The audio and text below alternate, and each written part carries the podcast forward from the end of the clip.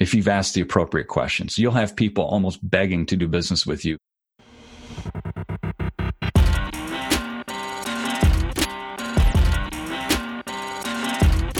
You're listening to the B2B Revenue Executive Experience, a podcast dedicated to helping executives train their sales and marketing teams to optimize growth.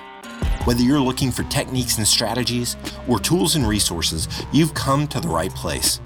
Let's accelerate your growth in three, two, one. Welcome, everyone, to the B2B Revenue Executive Experience. I'm your host, Chad Sanderson. Today, we're lucky to have with us Brian Robinson, author of the Amazon number one bestseller, The Selling Formula Five Steps for Instant Sales Improvement, and an executive who has worked in sales and marketing for companies including Coca Cola and Johnson & Johnson. Brian, thank you for taking time and welcome to the show. Thank you, Chad. It's truly an honor to be here with you. Uh, I'm glad it could actually happen. We were talking about this before we hit record, but for the audience, we've had to move this two or three times, sometimes for acts of God, sometimes for acts of airlines, but we've had to move it and now we're actually getting it done. Here we so, are. All right. Before we jump into the topic of the day, um, we like just to ask a random question just so our audience gets to know you a little bit. So, and I just changed this one up so you'd be the first one to get this particular question. If you could spend an afternoon with any person currently alive, thought leader, business person, philanthropist, artist, anyone you believe would help inform your perspective or challenge your thinking, who would it be and why? I would choose Joe Polish, who, in my view, is one of the greatest marketing minds of this generation. I credit the ideas in his audio program, Piranha Marketing, with getting me off the road and moving my entire sales model to the phone. It literally changed my life. So when you say uh, off the road, wait a minute, that's a, that's a phrase that a lot of my audience, myself included, is going to lean in and say, wait, wait, wait, tell me more, tell me more. Yeah. so I, I am the father of eight children and the husband of one amazing wife. And we were, my wife was pregnant with twins when I was six months into my first entrepreneurial venture where I left corporate America, Johnson and Johnson after 13 years. And I helped a friend of mine start a company selling on hold messages. So when somebody gets put on the phone, they hear on hold messages. That's what our company created. And um, I was on the road 1,000 to 1,500 miles a week and cold calling. And if I didn't sell, I didn't eat. Right. So I came across this Piranha Marketing audio program from Joe Polish. And one of the ideas he talks about is free recorded messages. So I remember driving to Kansas and I was on the road. I heard this idea and I literally yelled out in my car, that's it. This is the idea that could change everything. And I called my partner and um, told him, and he was like, "Yeah, whatever. I've got deals to close. Talk to you later." and so um, I went and took an extension at our office and recorded a message on it. I sent out now, this will date me a little. I sent out a fax blast to one of our associations we're connected to, and the phone started ringing off the hook. People called, listened to the message, and left a voicemail for me if they were interested in what I was talking about. And that whole process eventually led to sending out direct mail pieces and bringing people to a landing page with a video on it. And it bottom line is it created lead generation without my having to cold call anymore. And then I wound up doing this by phone because I had to stay around the house with all of our kiddos. So um, that transition happened over a period of about two years. And ever since then, virtually everything I do is over the phone, and it changed everything for us. That's awesome. There are a lot of people out there, you know, we talk about having to have creativity, curiosity and grit if you're going to be in sales or prospecting, mm-hmm. right? And that yeah. I'm already starting to think about, all right, how can I replicate that today? Because I'm here to help. Great, it's a great way. I mean, people, yeah, people, people just, you know, if you give them the opportunity to learn and listen without being, uh, overly salesy, they have a tendency mm-hmm. to take it a little bit more seriously. That's a great story. Thank you very much for sharing that. Mm-hmm. All right. So two topics today. First is concept of sales malpractice. And the second is how to create questions that drive results. So let's, let's start with sales malpractice because this is a phrase that hits, it may hit a lot of people different ways, but the minute you say malpractice, number one, it speaks to a bit of a science and, and a responsibility that individuals have. Uh, in their professions. Uh, but I would love for you to just kind of start with like an, a definition of how you define sales malpractice. It's uh, very clinical, showing up and throwing up. for all the doctors out there. Um, and to, to be more specific, it's rushing to the presentation of your product or service and providing a solution before really digging into their situation with great probing questions. It really, to put it in a medical context, it's like a doctor prescribing medication without asking pointed questions to determine if, in fact, there is indeed, this is indeed the best medication for the patient. Yeah. Do that you have problems we can solve? Do you have problems we can solve? That's a huge question, right? A lot of yes. a lot of sales reps just jump right into, oh, hey, this is the cool thing I'm selling right now. You want one? Mm-hmm. Mm-hmm. it's there's there's something in even in seasoned salespeople. I have a friend of mine who's in charge of North America for a company, and he said, I just don't get it. These guys are making high six figure incomes and they still rush to the presentation. And I know they could double their income if they just took the time to craft better questions. And so, why do you think that is? Why do you think? I mean, it, this is, I'm not sure we'll crack this particular nut. This seems to be one of those things that is, we talk about a lot if you're, if you're in, in the sales space. Why do you see, cause I mean, I see it every day too. Why do we see so many people jump straight to the solution? Is it, is it lazy? Is it moving too fast? I mean, from your experience, what have you seen or what do you think is kind of the biggest culprit there? I think there's a couple things. I think first of all, they the value we place as salespeople on the presentation and product knowledge is a 10 out of 10. On the questions, it kind of lingers around five or six out of 10. You know, we got to have decent questions, but what really matters is when we're presenting, right? well, that's when, yeah, that's when everybody feels like they're on stage, right? That's when, right. They, that's when they feel like, and there's a lot of people out there that spend a lot of time trying to teach sales reps like here's how you bring a little theater into the room or whatever it is but if you're if you if you haven't asked the questions you don't have the context how do you even know uh, you're going to resonate at all totally agree. And i would flip that and say you need to put a 11 out of 10 in terms of importance for your questions. And you know the presentation will take care of itself. It really will. If you've asked the appropriate questions you'll have people almost begging to do business with you if you ask the right questions. Well, and then there's this latest research. I don't know if you've seen it from gong.io where they talk about the optimal number of questions for SVP or lowers. I think 11 to 14. Like if you can ask 11 to 14 questions sprinkled mm. throughout, not, not like all front loaded, but like mm-hmm. natural conversation, then you get into, you get into an area where you are focused on something other than just your product, but when you say that to a sales rep, I've seen, I've, you know, I've used this stat with clients and they'll, and they'll look at me and think 11 to 14, that's a lot of questions. it really isn't. No, it really is not at all. Yeah. It's like three or four is, is the max for a lot of people. and, yeah. and on the second one, they're already thinking about what they're going to say in the presentation.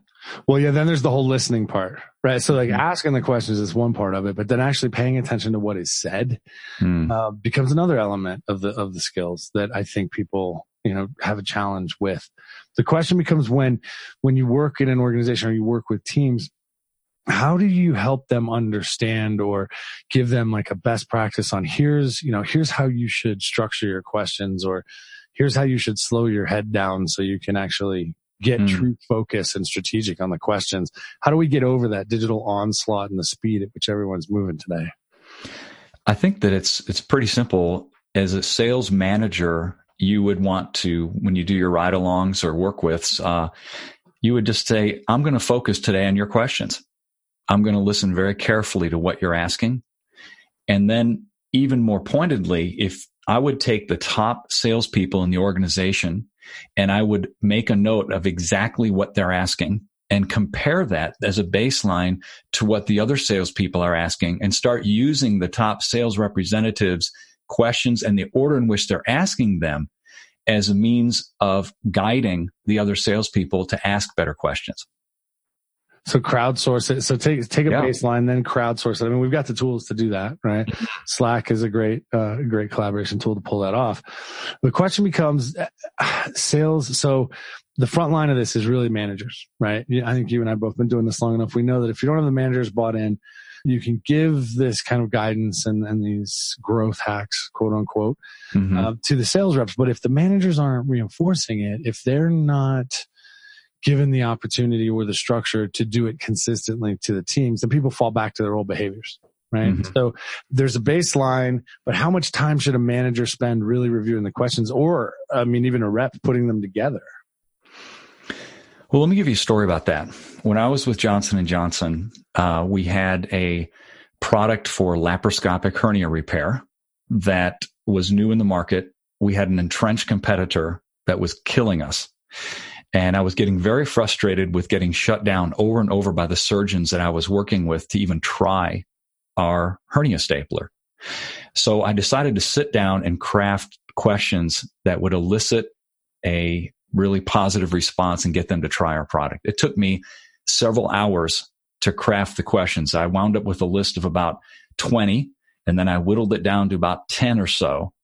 And then I was careful about how I ordered them. And a lot of these, Chad, just for context, are scrub sink conversations. So they're getting ready to scrub into a procedure and you have to earn the right to first get in the procedure and secondly have them try your product. And so what happened was, is I followed these questions. My evaluations doubled and my sales doubled and I kept honing them and it got better and better. As I was a sales trainer, other salespeople heard me asking these questions. I would ask the same questions over and over. And they said, where, where'd you get this list of questions? I said, I created it. Will you want a copy? I said, yeah. And when they followed the questions in order, their evaluations doubled and so did their sales as well. And word got out in the sales force and people started calling me, asking me for this question list, but it worked. so the answer is take as much time as you need to build good questions. And the way you do that, I found the easiest way to do that is take a spreadsheet and make three columns or a piece of paper. The first column is listing your features for that particular product or service. The second column is the attendant benefits of each feature. So there'll be one feature listed, generally several benefits for that feature. Then the third column are the questions that you would ask to elicit those benefits. And there are going to be multiple questions for each benefit. So you can see it fanning out big time as you add content to these columns, right? Then you take an 80 20 approach.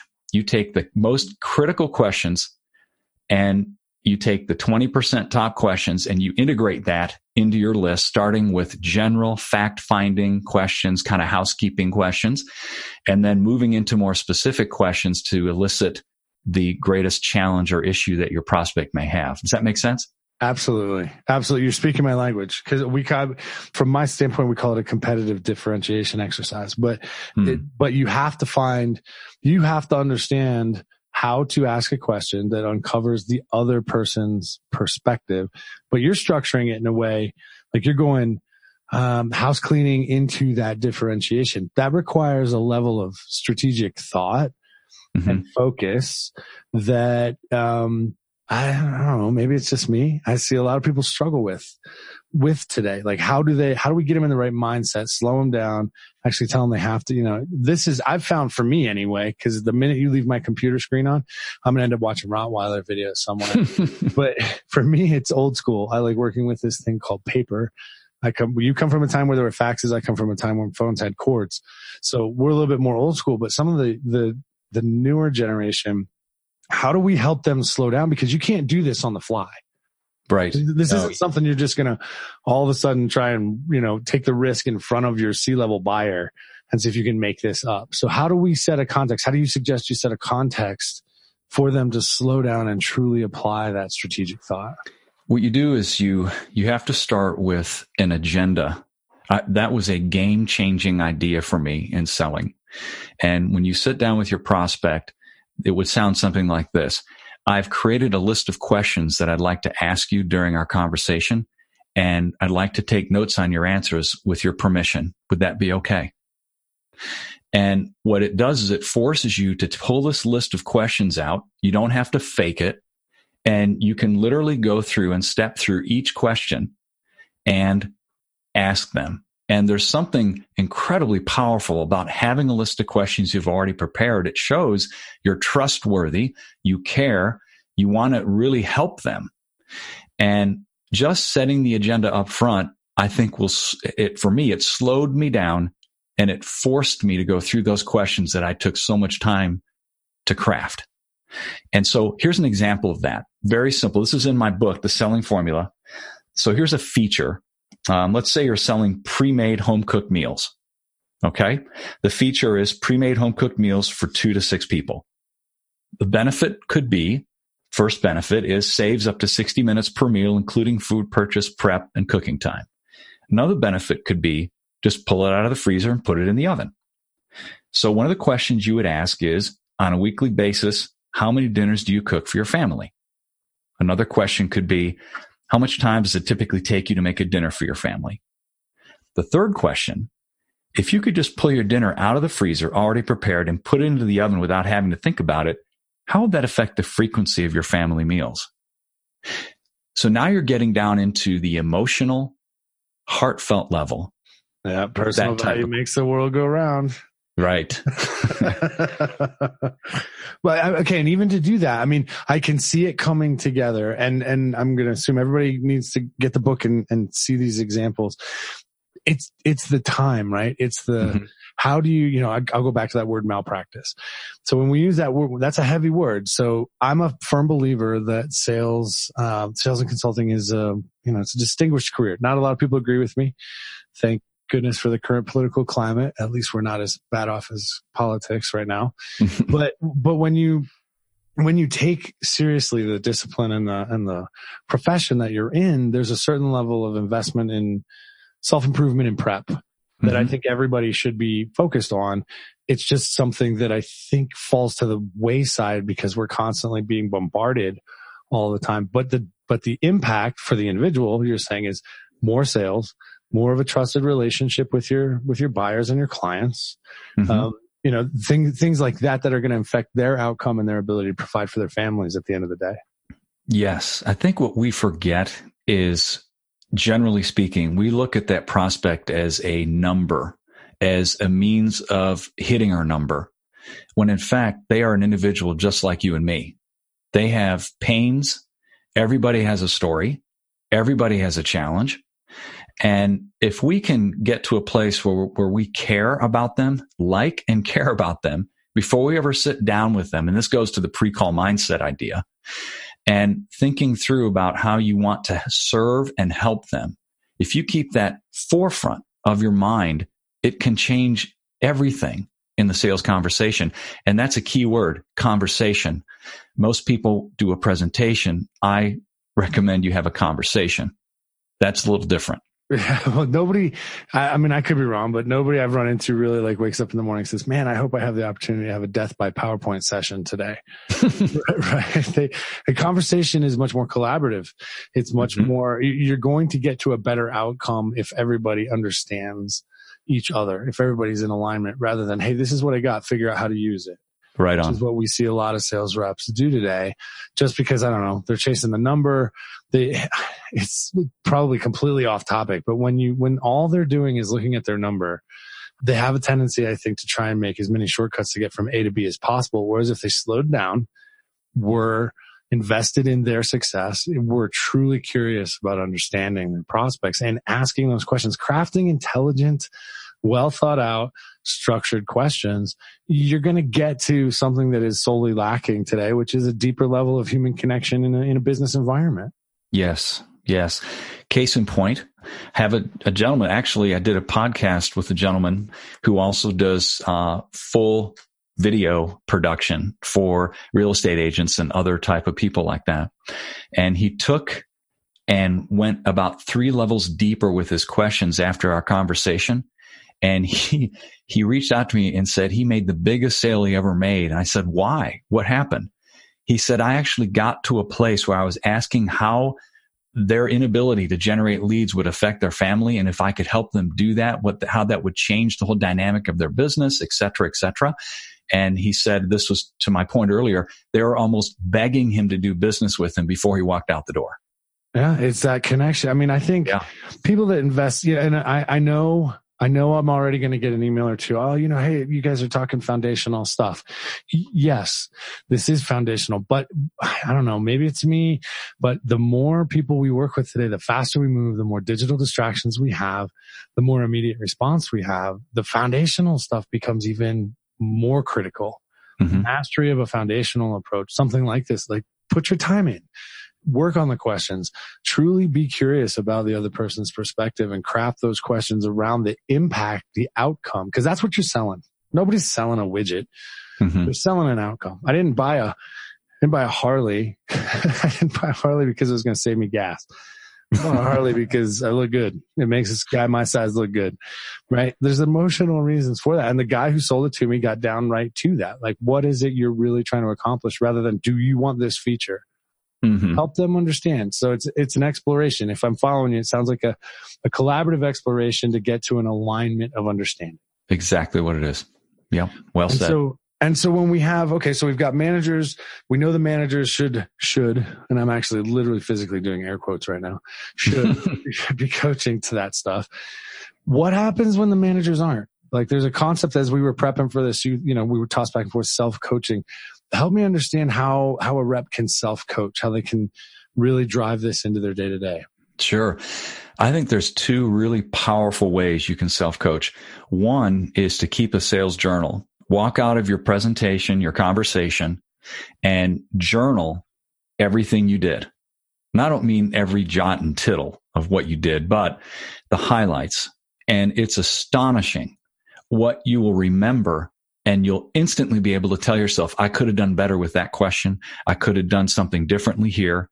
Just the fact of reviewing what you've done can make a dramatic improvement in your capability. The other is to, and this is scary for a lot of people, is record yourself. yeah. Because that's, we are stuck inside our bottle and we cannot read the writing on our own label. And when you record yourself, the label is wide open. You can see it all and hear it all, right? so audio record yourself. And um, that is probably the most powerful way you can self coach because you'll hear yourself. You'll hear how you're pausing or not pausing. You'll hear if you're really listening to your prospect. There's a ton of different things that you can benefit from by doing that. It's a great, I mean, it's a great uh, mastery technique, right? You can't get better if you don't know where your gaps are, what you're doing well, what you're not. And if you don't have a manager who's doing right, I'm, and I don't know many sales reps that want a, a manager executive to go on every sales call. so Thanks. if we don't want that, then we better find ways to do it ourselves, right? We better make right. sure that we are aware of, of where our gaps are and see if we can't increase uh, you know, our effectiveness. So there was a there was another topic that came across when we were prepping for this: three success secrets everyone likes to talk about, but nobody wants to do. Now, I'm going to tell you that my inclination when I was putting the questions together for this was to put that right at the top because that was the one I was like, I want to dive into that. Let's go yeah. there first. But I'm putting it here in the middle. Help me understand what are those what are those three success secrets everybody talks about, but nobody actually wants to do. Number one is to be brutally honest with yourself about what's working in your sales process and what's not. I think we all know intuitively in our gut when we walk out of a sales conversation, we know where we've tightened up. And that's a great indicator of where we need to work on something, right? Secondly, take 100% ownership of your actions. Don't play the victim. You always have the ability to choose. And if, even if you don't think you have the ability to choose, then you're playing the victim. There, there's always a choice that can be made to shift, to pivot, to do something a little different. You're not necessarily locked in. And third, and this is probably the most important two word phrase that I can share, it's embrace struggle. That is the, I think if everyone were to be very honest with themselves and look at their own personal growth, track, I think you would agree that when you embrace struggle, that was when you catapulted yourself to the next level. You have to own that struggle. It's painful, but it's worth it.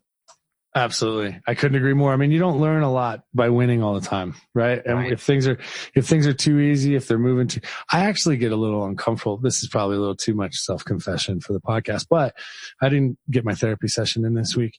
I actually freak out a little bit if things go a little too well. Like I, I literally start, you get into that struggle. And then when you're in the middle of it, you're thinking, okay, I really wish this would stop. But when you have just enough time to look back and say, Hey, you know what? Look at all the things that came out of this. A lot of it's mindset, a lot of it's perspective, you know, crafting your own and owning your own mindset to mm-hmm. see that. We're talking about, sounds to me, you know, we're talking about a level of mindfulness and awareness that's difficult to maintain these mm-hmm. days. But I think, you know, to your point is so critical for success. We are 90 plus percent habitual creatures. And it's just being able to, like you said, be aware, be mindful of what you're doing. That is the greatest step, I think, to self improvement. Absolutely. I'm actually on my, I'm actually taking two weeks to go be mindful and hopefully lose some weight at a retreat for, uh, for, in the middle of July to, to do this because I'll, I'll be the first to admit it's a struggle for me. Like I, I move fast, right? And, and I try to inject those moments of quiet reflection and mindfulness, but I'm not, I'm not good at it. It's a struggle for me. And I've realized that I, am going to start the journaling thing. That's a beautiful tip. Hmm. I hadn't thought about that one.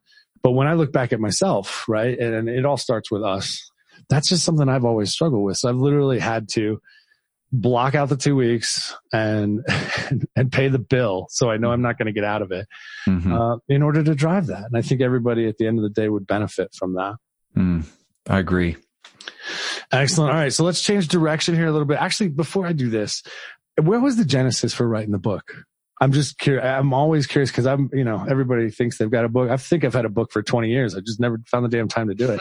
how, how, how, did that come about? I'm just well, purely curious myself. Great question. It goes back to, I journal every day. Uh, it's, it's therapy for me. And, uh, I was, I remember sitting out in my gazebo writing in my journal one morning. It was a summertime and, uh, I started asking myself, what, what process have I followed over the years in my selling? And I was shocked when I recognized it was the same five steps over and over and over. It was just shifted a little based on the industry I was in at the time. And so I thought, well, heck, if I could help somebody short circuit their, their learning or sh- make their learning easier by 50% or more by putting this into a book format, I would love to be able to help thousands of salespeople recognize that. It's a simple process. If they follow these steps, they can, they can kill it. so that was the reason I put it together. Uh, it took me three years to write. Gosh, that was a whole, that's a whole nother podcast story, but, uh, wow, uh, three years. Well, it wasn't working every day for three years. There were some start fits and starts and, uh, hired a company to help me with it. And then I talked to two New York Times best-selling authors who said, Brian, the only book you're really going to love is the one you write yourself. So don't rely on somebody else to help you do it. and so I, I took their advice and then I actually wrote it in six months. Ah, so that was a huge, huge, uh, good piece of advice I got. Well, I mean, that's great because there's, I mean, everybody, there's a lot of people out there that are coming out with books and you can tell I had, um, Rachel Headley from the Rose Group on, they did, they just released the books, IX Leadership. And I, I asked her kind of the same question, like, how'd you find the time? And she, she very kindly, in a tongue in cheek way, said, Chad, people like you and me don't write our own books. we don't have time. And I, I don't know, as a, as a writer, like, you know, my undergrad was English with a writing emphasis. I can, you know, consider myself a little bit of a writer. I don't know if I could let somebody else do it. And through that advice you got, how, you want to make sure your voice comes through, mm-hmm. your insight. So I can, right. I can see that. And then getting it done in six months, that's impressive. Well, I had two other versions of it. So I was borrowing from the stuff I'd already had. it wasn't like I started from scratch. You know, the, I think the best, the best sentence I've heard about how you know you're writing appropriately is from Perry Marshall. And he said, you know, you're writing like you should when you cut a vein and start bleeding on the paper. Oh yeah, it's vulnerable. It's a very vulnerable yeah. experience because a lot of people have, you know, everybody's got opinions. You know, mm-hmm. there's a whole mm-hmm. bunch of sayings about that. Well, I want to thank you for for writing the book. I've I've not finished it. I have started it, uh, and I do recommend that those out there that are listening do definitely pick it up. But we've got two last questions here at the end that I ask all of our guests, and and the first is. I always am curious because everybody in the world wants more leads. They want to talk to more people that they don't know if somebody's trying to get in front of you, or maybe that maybe actually we could switch it and say when you were when you were in sales what did you find to be the most effective way to earn the right to get 15 minutes of somebody's time if you didn't have a referral if they didn't know who you were right what did you find to be the most effective way to get through that kind of cold period and actually get in front of somebody well, it was actually an example just springs to mind. I'd cold call dental practices and others for the on hold service. And I'd walk in and instead of asking for the manager or person in charge, I would ask the receptionist, Hey, I'm just curious. If you were to put me on hold right now on the phone, what would I hear? And they would stop and say, Huh, well, you'd hear this or this. I said, Oh, well, who handles that? Who's in charge of making sure that stays updated? And then they would give me the name of the contact point, And invariably, I'd be able to have a quick conversation with them and maybe set up a time to come back or talk at that moment. And it was really more of a, I'm not here to pitch you. I'm just here out of curiosity to see what you've got and if there's a potential fit. And that works for me as well. When I, when somebody approaches me, the curiosity, are you dealing with this type of issue? Is this a challenge for you? And if it is, we've helped hundreds of other people like yourself overcome this. And if you're interested, maybe we should have a chat. Love it. Understand where the pain is, understand where the problems are, and if it's something worth solving. The curiosity is the big part. Mm-hmm. The curiosity is the big part. I love it. All right. Last question. We call it our acceleration insight. If there was one thing you could tell sales, marketing, or consultants, one piece of advice that if they listened, you believe would help them crush their targets or, or exceed their goals, what would it be and why? If I could stand on a mountain and scream this, Chad, here's what I'd say. Audio record your top salesperson's presentation, send it out to your sales force and have them listen to it at least 20 times. Have them own the language, own the steps, own the cadence. It could literally double your sales. Case in point, I have a gentleman that was uh, part of my sales team, and I gave him a copy of my recording over the phone of how I sold a particular service. He told me he listened to it at least 50 times when he was driving. He more than doubled his sales and became salesman of the year after that. Nice. It works. Excellent. Love it. Perfect. Brian, If for listeners interested in talking more about this or or diving deeper into the topics of the book, what's the best way for them to get in contact with you? Two ways. First, I would go to brianrobinsonbook.com, B R I A N R O B I N S O N book.com. I have the first three chapters of the selling formula you can download for free and listen to. And then you can also grab the book on Amazon. The selling formula is the name of the book or go to thesellingformula.com. Excellent. Brian, I can't thank you enough for taking the time. It's been an absolute pleasure to have you on the show. Likewise. Thanks, Chad. Enjoyed it. All right, everybody, that does it for this episode. You know the drill. B2BRevExec.com. Share the episode with friends, family, coworkers. Leave us a review. And until next time, we at Value Selling Associates wish you all nothing but the greatest success. You've been listening to the B2B Revenue Executive Experience. To ensure that you never miss an episode, subscribe to the show in iTunes or your favorite podcast player. Thank you so much for listening. Until next time.